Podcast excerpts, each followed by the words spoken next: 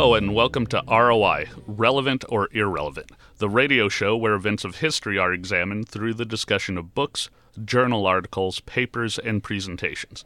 Then historians and history buffs ask the question what is relevant or irrelevant in today's world? My name is Brett Menard, and this is the 494th show of ROI. Our guest for today's show is David Bodanis, author, who is going to talk to us about the art of fairness, the power of decency in a world turned mean. Joining us for the second segment of the show will be our history buffs, Rick Sweet and Ed Broders. Welcome to the show, David. Thank you, sir. Thank you very much. We call this first segment of the show Verrückte and our goal is to give our listeners a little background on today's subject. Can you start us off with basic information on what you mean when you say that the world has turned mean? If you look at the newspapers or spend time on social media, not everybody is open minded, friendly, and agreeable. Um, and if you look at uh, many of the uh, uh, projects that you strongly support, that you think are decent and fair, you will find that there's all sorts of obstruction uh, to it. Um, so the question is: Is it legitimate obstruction? Is it like fair-minded people who happen to oppose each other, or is there sort of a, a build-up of uh, uh, uh, of nastiness? Um, well, I, I think there's a little bit of both, uh, and it's certainly fairly strong. But what's nice, or what's useful, is that it's happened in the past before. This is not the only era when things were difficult. Think of the world wars and uh, many other events. Um, so, what I did in the book was try to look at how people have been able to navigate such difficult times in a successful way by following decent principles. So, can you expand a little uh, more on that? I think uh, there's a common perception, especially today, that if uh, you want things to get done, you might have to be uh, ruthless and mean and kind of impose your will. Um, and I imagine that that is not what you found in uh, your examples in your book. I, I, suppose you can look at it as sort of a, a, a range. So uh, there's one approach, you know, the thing of the story of the famous nice guys. And you know that line, nice guys finish last. Uh, it's true. In fact, I have a chapter about it in the book. Um, if one's entirely nice and entirely agreeable uh, and, and helps every single person you meet in whatever they want, you won't get anything done. You know, you'll help this person with that. You'll sort of be a walkover or a doormat. So the one extreme of being totally agreeable and soft, unfortunately, it doesn't work. And then there's the other extreme, uh, which you uh, touched on in your question, you're just a really hard-nosed, ruthless, pushing person. And we know that uh, often that works. There's lots of people in politics and in business who succeed that way. But it turns out, well, actually, what I was wondering is there a path in between? Is there a path where you're not like totally soft and walked over, but you can get effective things done in the hard, complex real world, not like as a quiet academic off in the corner, but in really tough competitive fields and the military and politics and uh, aviation and construction, things like that, where you take an intermediate path, not a total jerk, but not terribly soft. And it's really hard to follow that path, to find that path, and to see how it works. So what I did in the book is I found five or ten people who managed to make that intermediate path work. And what are their lessons? How do they do it? I thought it'd be interesting for everybody. And how did you select uh, the people who you focused on in your book? Uh, that uh, uh that's a great question because it took about as long as the actual writing. So I tried all sorts of people. I asked uh, my friends. You know, I, I looked around in history that I've read or studied or or indeed taught about myself, and I had a really large uh, short list, a, a, a large group of potential people, and I ended up just I found a lot of uh, things work well when it's just about a generation or two before the present day. Things that are right now, absolutely right up to the moment. Uh, first of all, there's legal liability, and it's sometimes hard to get all the resources. Uh, powerful people terrify those around them. For example, imagine trying to get the true story about Harvey Weinstein in Hollywood 10 years ago. It'd be almost impossible. It took some really, really bold journalists uh, quite a lot of time to manage to get through the uh, barriers. So I didn't do absolute up to the minute stuff, but I didn't go back into like uh, older history, which, which I quite enjoy on a personal level, because uh, I wanted some really detailed sources. So a lot of the things I talk about took a place, say, one or two generations ago, uh, you, uh, recent enough that the insights are still relevant and similar to us, but uh, not so recent that we're uh, lost in minutia. Excellent.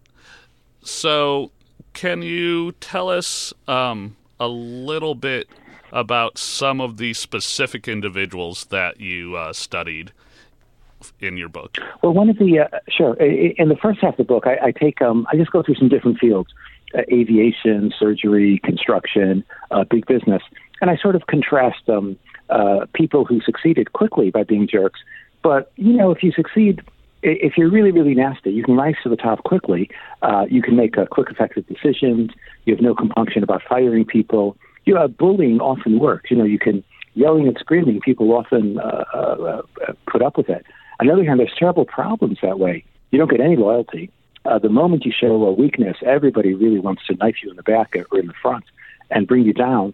You also don't really get much buy-in. And you don't get really good creative teams. If you've ever been uh, uh, hung out in an organization that's run by fear or terror, uh, people might do what they say, but they're not enthusiastic about it. They don't go that extra mile. Think of the difference between a, a military unit or a, a business division, that where there's a good positive feel uh, versus one that's uh, everybody's terrified. In the terrified one, nobody steps an inch out of line. You see that a little bit with the uh, uh, the Russian army in Ukraine now. Uh, the Russian officers are not known for being gentle and humane individuals, but their troops uh, are never, or their junior officers aren't going to volunteer and come up with uh, creative or uh, innovative uses of technology or, or new tactics. People are terrified of that. I will uh, try to avoid referencing any of my uh, former bosses on the show today. Um, Except for the charming ones who illustrate our principles of intermediate perfection exactly. Yep. Um, unfortunately, at least uh, in my career, uh, I've had more of the other kind than uh, the uh, people who would make a good uh, focus for your book. So we have a lot more to talk about. Please stay tuned for the next segment of our show. This is ROI on KALA St. Ambrose University 106.1 FM. Catch up on your favorite SAU produced podcasts by going to KALA Radio at SoundCloud now. At a time when misinformation is all too common on social media, we take great pride in bringing you the news that matters that impacts your family, news you can trust. Local broadcast journalists bring you the facts, covering the stories breaking in our community and across the globe. Text radio to 52886 and let Congress know you depend on local journalism. This message furnished by the National Association of Broadcasters. Hello, and welcome back to ROI Relevant or Irrelevant the radio show where events of history are examined through the discussion of books, journal articles, papers, and presentations. Then historians and history buffs ask the question what is relevant or irrelevant in today's world? My name is Brett Menard, and this is the second segment of the show referred to as the kitchen table. Our guest for today is David Bodanis, author, and we're talking about his book, The Art of Fairness the Power of Decency in a World Turned Mean. Our history buffs for today's show are Rick Sweet and Ed Broders. Rick, why don't you start us off? Okay, Brett. David, uh, you mentioned in the opening segment, uh, you, you mentioned decent principles. Uh, could you give us uh, some of your uh, top two or three or four decent principles that uh, you were looking at? I suppose the the basic one that um, almost everybody would agree in is something like the golden rule: do unto others as you would wish others to do unto you. Um, if you've ever been, um, uh, if suppose you're standing in in the the hallway in a hospital, and somebody yells from behind you, "Get out of the way!" If they're saying that because they want to get a coffee, you think, well, that's totally unfair. If I was in that position, I wouldn't treat somebody else that badly. If, however, they're pushing a trolley with somebody who's desperately ill and they absolutely, absolutely have to get to an operating room, then it's kind of acceptable for that because you would say, okay, if I was in that position, I would do the same thing. Um, so that applies to lots of other things. Think of people who are uh, fair when they uh, they drive on the highway or you know on the streets, or people who are fair in business. Even sometimes if somebody's fired, nobody likes being fired in business. But sometimes if you reflect on it later, after the immediate upset is over, you think, you know what, I really wasn't performing that well, or I really wasn't a, a good fit. In fact, in my research for the book, I interviewed a, a, the very small number of people on Wall Street who are known actually for being decent. And they said that often they'll have discussions with people and say, it isn't so much that you're not a good fit here, but look, be honest. what would you really want to do? And they'll often say, you know what, this isn't my world.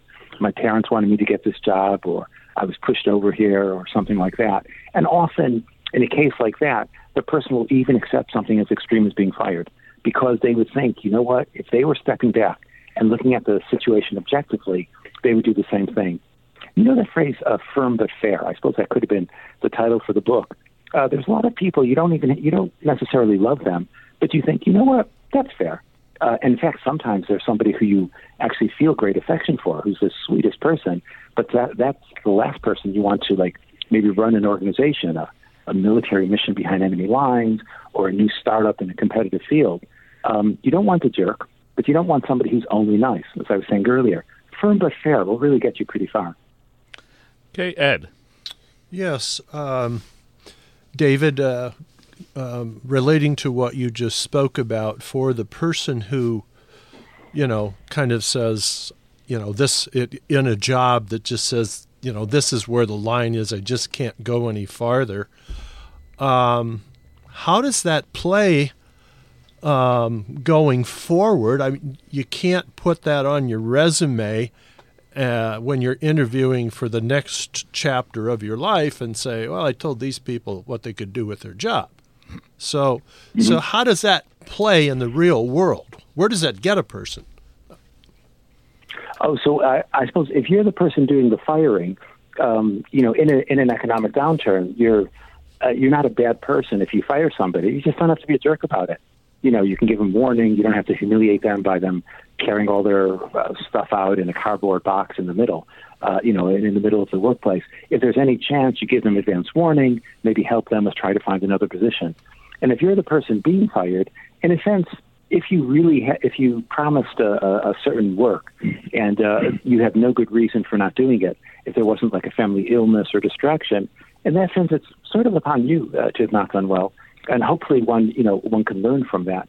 Um, I suppose what it is is in an infinite world, if there was enough resources for everybody to have great houses and great jobs, and you know, uh, you know they joke about this town where all the school children are smarter than average because they all all the parents are convinced they're smarter than average. Um, you know, it, uh, things would be easy, but there, there, are all, uh, there always are trade-offs. I suppose the point is that you can minimize the friction, and you can. There's all sorts of uh, a number of trade-offs that aren't necessary. They don't have to take place.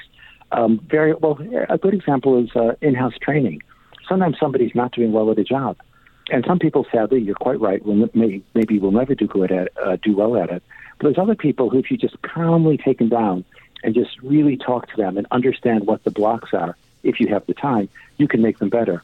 Again, the U.S. Armed Forces are, are not perfect, but repeatedly there's people who've gone through the armed forces who said, you know what, so and so was a jerk, so and so was a time server, but this officer, he took the time and raised my game.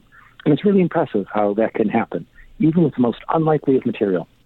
So, if we are trying to be more decent as uh, as individuals, what are two or three skills that we can try and uh, improve on?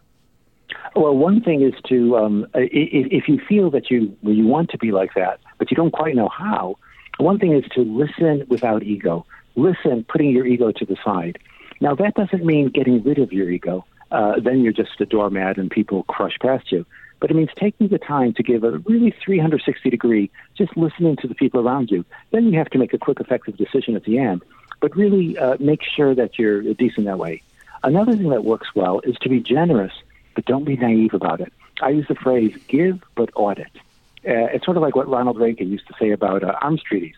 Um, you know, we want to um, you know, be agreeable, we want to we believe in trust, but we also believe in verification.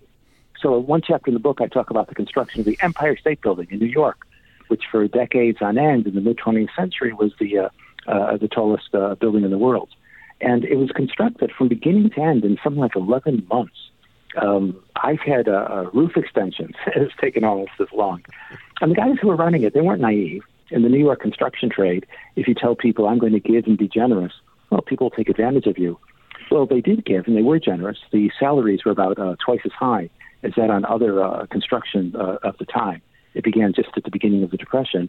But they also had teams of auditors who would clamber over the building, just checking that you know people who were if a foreman said uh, he's invoicing for uh, 20 workers, that the 20 workers were there and were there regularly through the day. That no tools went uh, uh, went randomly missing. So, and the people who work there say, you know what, we have a fair boss, and yeah, he he's kind of street smart. We can't take uh, advantage of him, and the results can be astounding. Well, and I find that fascinating. Um, my wife is a pastor, and it's really interesting um, among the clergy who uh, really want to uh, help people and be uh, responsible with uh, the resources given to them, how they develop that street smart, um, that give but audit mindset um, when yeah, working it. with. and uh, it's it's not being too hard. And sometimes the people who seem really cynical and uh, uh, sarcastic, or whatever, they started with a, a, a sweet, a good intention, but they were taking advantage of so much that they go to the opposite extreme. Uh, you know, there's a famous phrase: uh, "A conservative is a liberal who's been mugged." It's like, oh, I wanted to believe in the goodness of everybody, but I was attacked, so went, uh, so I then went to this other extreme. Now, there's another saying, which uh, um, a liberal is a conservative who's been unjustly accused of a crime. You can meet all sorts of people who say, wow, the courts are too soft on everybody. But if somebody marches into their office and accuses them of something they totally didn't do, somebody has it in for them, well, they really, really want the right to an attorney and to procedures and all that sort of stuff. So the balance is in between. And if you jump to one extreme or the other, it's easy to get upset.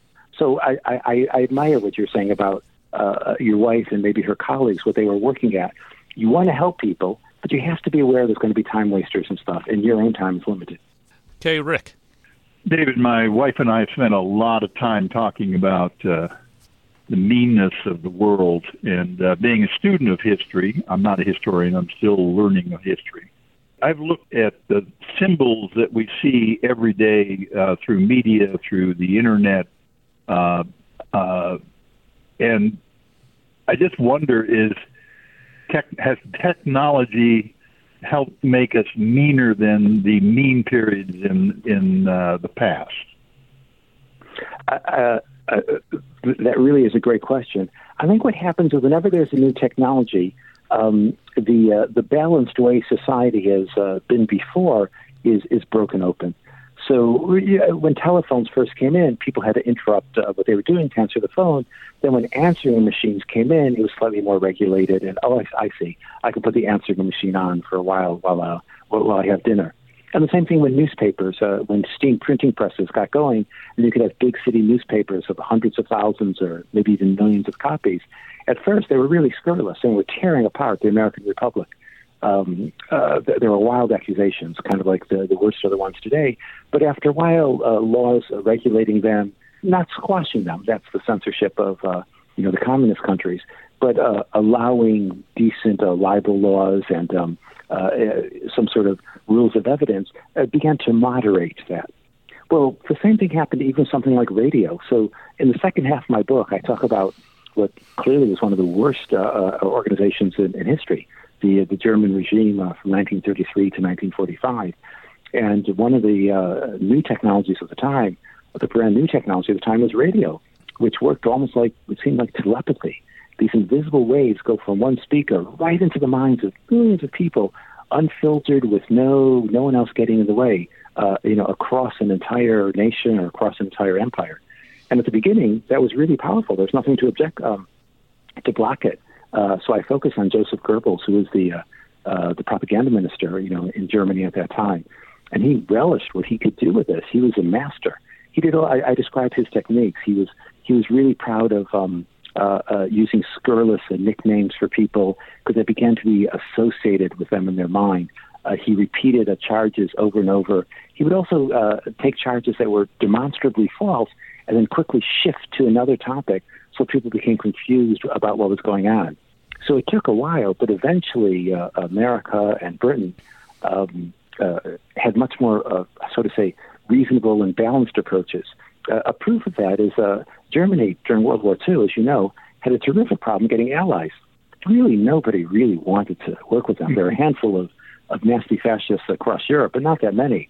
While the American and British armies were full of allies. In the Battle of Britain in 1940, the uh, uh, the RAF had Polish fighters and Czech fighters and South Africans and New Zealanders and Australians, uh, a number of Americans and Canadians. They were proud to, to help this organization. Uh, uh, uh, Goebbels, I found in his diaries, at one point he was complaining that the Italians were terrible allies. He said the Italians were terrible in battle. They, how, why were we allied with them? Well, it turned out about a tenth estimate, it's hard to tell, uh, perhaps a tenth of the U.S. armored forces going across uh, Western Europe in 1944 and 1945 was Italian American. When they were motivated uh, and uh, treated fairly in a country rather than treated as like junior colleagues who were looked down on, they're terrific. Uh, absolutely some of the best soldiers uh, uh, in world history. So um, if you're a terrible person, you can seem to be all bullying and tough, and people who like that will be attracted to you. But you're not going to get many friends. You're not going to get allies. Certainly, you're not going to get lasting allies. Well, the strength of the U.S. at its best is, uh, is a famous thing about soft power people who want to help because they share those ideals. Ed. Yeah, um, it strikes me as we're living in a particularly mean time right now in the in, in the United States. Um, but it's different when you live through it as opposed to something you read about in a history book. And I think about, uh, you know, the meanest thing this country ever did was slavery. But we've also got a pretty sad record um, in terms of child labor, women's rights, uh, any number of things. So is my perspective skewed that I think it's worse now than in the past? Or is that just something where the distance of time um, puts the other stuff farther in the background? That's a very good point about the distance of time. Um, you know, uh, if you were living in some of those earlier eras, uh, if you couldn't pick who you were going to be, you're quite likely to be somebody in a really terrible position. You know, who had no rights for decent salaries and was st- struggling with really bad water and couldn't afford decent food. You know, uh, uh, all that sort of stuff. And you know, across much of America, that wasn't that far ago, and in some places, sadly, it, it still continues. But you're right. Uh, uh, we often forget about that. It's kind of taken for granted, and we see only the attractive bits. I suppose one bit of solace we can take is those terrible things that you mentioned, they came to an end. People would say, wow, you know, these white males were very sexist at a certain time, which is uh, true. But then there was groups within those, uh, males and females of all sorts of different backgrounds, who changed that and transformed it. So the U.S. did terrible things with slavery. The U.S. also ended it. Um, it'd be nice if it had never started, but given that it had, how impressive that there's a, a, a large system that can transform. Um, and so this, uh, the ending of slavery you know, this, led to a catastrophic civil war. But there are many other shifts which have been really uh, quite, really quite agreeable. They've worked well. As to how much we notice now, uh, uh, so as you can tell, I, I grew up in Chicago. I somewhat have my accent, but I lived in uh, uh, England for a long time. And the newspapers here describe America as being really angry. But when I go and visit relatives and friends all across the U.S., I feel I'm in a really prosperous country where most people are decent to each other. Uh, the average standard of living is terrific. Uh, housing for most people is much better than it was uh, two generations ago. Uh, same with transport, same with uh, food, same with media. So the actual lived life can be okay. I think the reason we have to pay attention with uh, flaws, it's sort of like if you run your hand over a table, and uh, suppose almost all the table is really smooth, but there's a tiny little uh, corner of it which has a, a sliver of wood that cuts into your finger. Well, clearly you're going to notice that, and you want to be highly aware of it before you rub your hand over the table. So I think, in a sense, it's good that we notice potential flaws. But the actual lived life, the way, if you don't hear uh, angry words that some people say, and just look at how people live, it's not that bad. It is customary that we give our guests the last word on the show. So, David, why do you think the art of fairness is relevant in today's world? Uh, many of us uh, uh, teach in Sunday school or we teach our children uh, things about being fair and decent. And then when the kids grow up, they say, oh, Dad, Mom, is it really like that? Is the real world like that?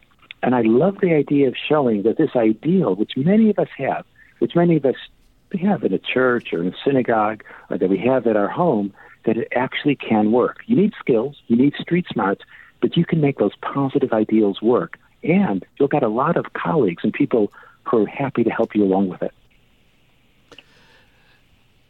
Uh, we got just about a minute longer. Rick, why do you think that this is relevant in today's world? Because what David just said, I was taught uh, be fair, kindness uh, by my parents, and I went out in the world as a Pollyanna and uh, uh, was brutally taught street uh, smarts.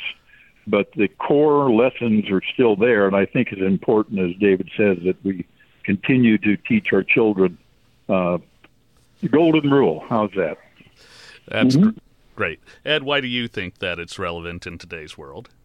Because perhaps it, uh, his book, uh, not that I've read it, but perhaps um, this can be a path forward. Um, and I am as as as as most other Americans should be. I'm deeply concerned about the future of democracy um, and this overwhelming uh, amount of meanness that we see. Point well taken. Well, when we come back, we'll wrap things up. So please stay tuned. This is ROI on KALA, St. Ambrose University, 106.1 FM.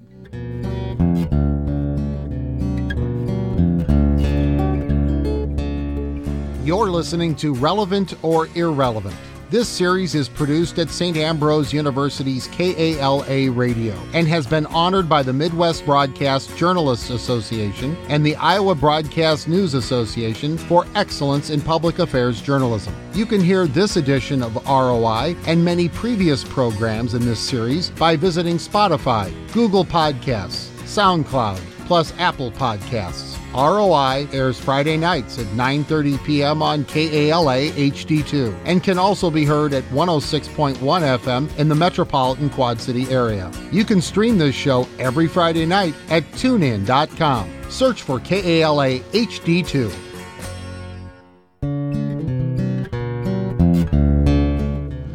This concludes our 494th show of ROI, Relevant or Irrelevant. Our producer and engineer is Dave Baker. Our program manager is Rick Sweet. And the theme song for our show is titled Kayla's Theme and was written and performed by Mark Zap Zaptel. My name is Brett Menard. We would like to thank our guest, David Bodanis, author of the book The Art of Fairness The Power of Decency in a World Turned Mean, for joining us today. Our history buffs for today's show were Rick Sweet and Ed Broders. This is ROI, relevant or irrelevant on KALA. The views expressed on this show are not necessarily those of St. Ambrose University or KALA. We'd like to wish all our listeners to experience the great Basutu proverb, Khotso Pula Nala, peace, rain, and prosperity. And remember, historians are horrible fortune tellers. Good night.